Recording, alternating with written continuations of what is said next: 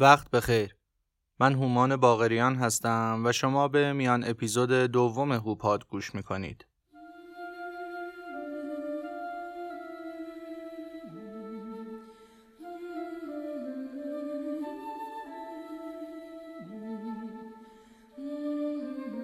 این قسمت قدیس.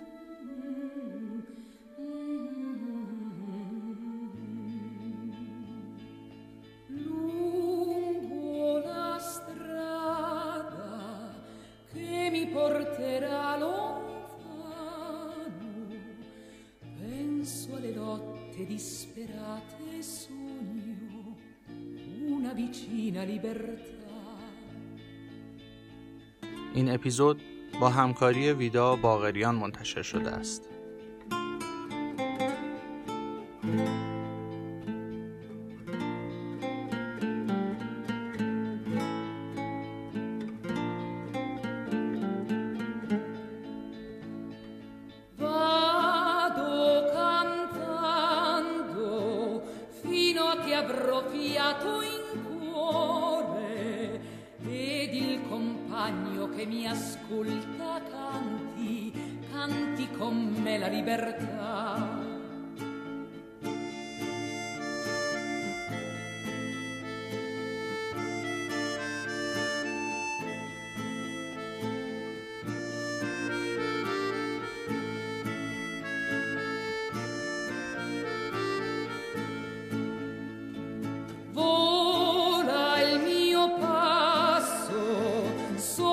Questa terra amata suona il mio passo come un gran tamburo, ritmo di gioia e libertà.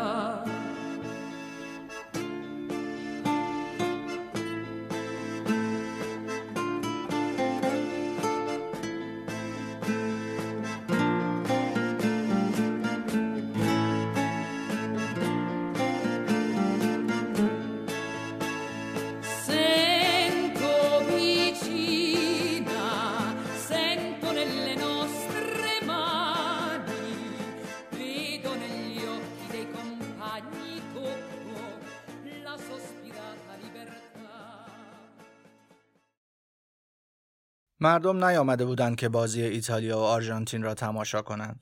آنها آنجا بودند تا نگاه کنند که چطور پسر ناپل شمالی‌های ثروتمند را سلاخی می‌کند. آنها فریاد می‌زدند: دیگو را دیدم، دیگو را دیدم، چه پسر دوست داشتنی بود. گل زود هنگام اسکیلاچی 50 دقیقه بعد تلافی شد و بازی به پنالتی رفت. آنجا بود که دیگو در پنالتی آخر توپ را با خونسردی روی زمین قل داد و سر ایتالیا را در ناپل گوش تا گوش برید. مافیای قدرت و ثروت بیکار ننشست. آنها نه تنها قهرمانی 1990 را از مارادونا گرفتند که 4 سال بعدی زندگی او را به جهنمی تمام عیار تبدیل کردند. تشویق مارادونا در ناپل آنقدر گران تمام شده بود که در سال 94 هم دست بر نداشتند و کاری کردند تا دیگو برای همیشه از خاطره فوتبال خط بخورد. مارادونا اما خط زدنی نبود. او همان روز که پایش به ناپل به فقیرترین تیم ایتالیا باز شد و 75,000 نفر را به استادیوم آورد، همان روز که با تکل بی‌مهابای قصاب بیلبائو خورد شد، در شبی که دست خدا از آستینش بیرون آمد، در آن 10 ثانیه‌ای که برزلی، پیتر رید، تری بوچر، فنویک و پیتر شیلتون افسانه‌ای را کنار زد و در لحظه‌ای که آن 2 نشان اسکودتو را فتح کرد و جام جهانی را بالای سر برد، رفت تا انتهای ممکن، تا اوج محبوبیت. رفت و نه فقط ته قلب آرژانتینی‌ها و اهالی ناپل، که در دل همه عاشقان فوتبال در همه دنیا برای همیشه جا خوش کرد. دیگو دیگر یک ابرستاره نبود. قدیس ناپل به نقطه‌ای رسید که هیچ فوتبالیستی پیش و پس از آن نرسیده است. او یک رهبر عصیانگر بود، کسی که مردم دوست دارند در کوچه‌های شهر پشت سرش راه بیفتند و شعار بدهند. آنها افسانه‌های او را برای کودکان خود تعریف می‌کنند. آنها نام پسرهایشان را دیگو می‌گذارند و روی تمام دیوارهای ناپل تصویر قدیس را نقاشی می‌کنند. دیگو مهار ناشدنی بود، هم درون زمین فوتبال و هم بیرون آن. او آزادانه حرکت می‌کرد، آزادانه حرف می‌زد، می‌خندید و مدافعان حریف، سیاستمداران، رهبران و هر که را که اراده می‌کرد به سخره می‌گرفت و کسی به گرد پایش هم نمی‌رسید. همیشه می‌گفتم اگر روزی به ناپل سفر کنم فقط به خاطر مارادوناست.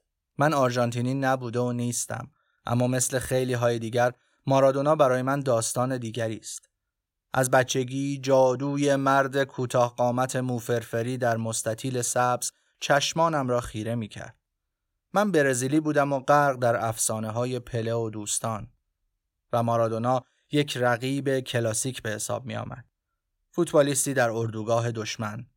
اما این باعث نمی‌شد که بشود از او متنفر بود و حرکات استثنائیش را نادیده گرفت. حس غریبی بود دیدن بازی مارادونا.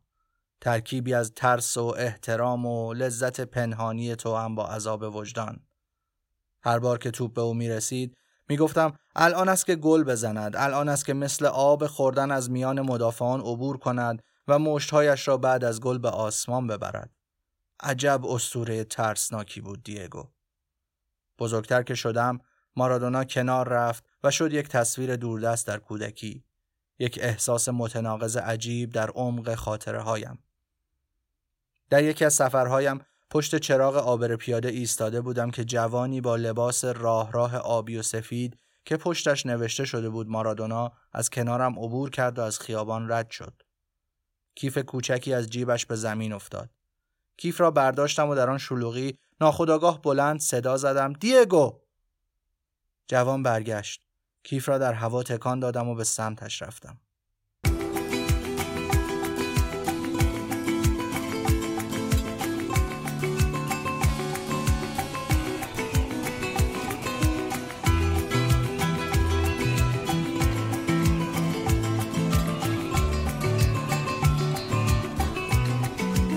Si yo fuera Maradona, viviría como él.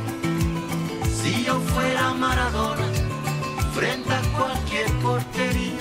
Si yo fuera Maradona, nunca me equivocaría.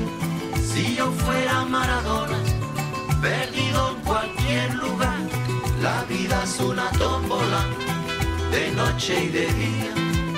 La vida es una tómbola, y arriba y arriba. La vida es una tómbola, de noche y de día.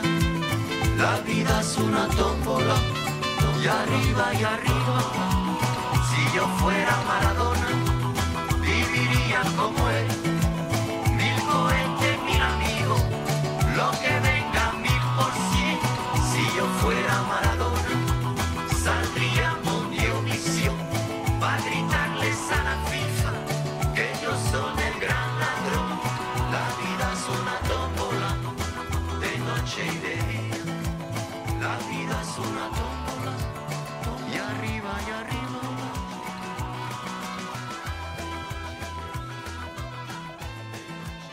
La vida es una tómbola.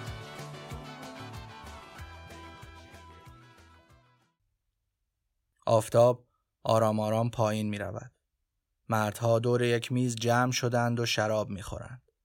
تلویزیون روشن است. مارتا از طبقه بالا پایین می آید و تنگ خالی را از روی میز بر می دارد و تنگ دیگری جای آن می گذارد. بوی سیگار و نم باران مخلوط می شود. در ناپل سکوتی سهمگین همه جا را در بر گرفته است. کوچه ها خلوت هستند. پنجره ها بسته می شوند. کودکی آرام آرام قدم می زند و یک توپ بزرگ را جلوی پایش روی زمین می غلطاند. آسمان آبی تر از همیشه است. در بوئنوس آیرس سکوتی سهمگین همه جا را در بر گرفته است.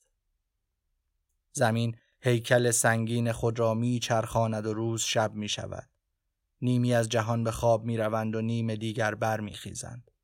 مردم سر کار می روند، موسیقی گوش می کنند، غذا می خورند، کتاب می خوانند.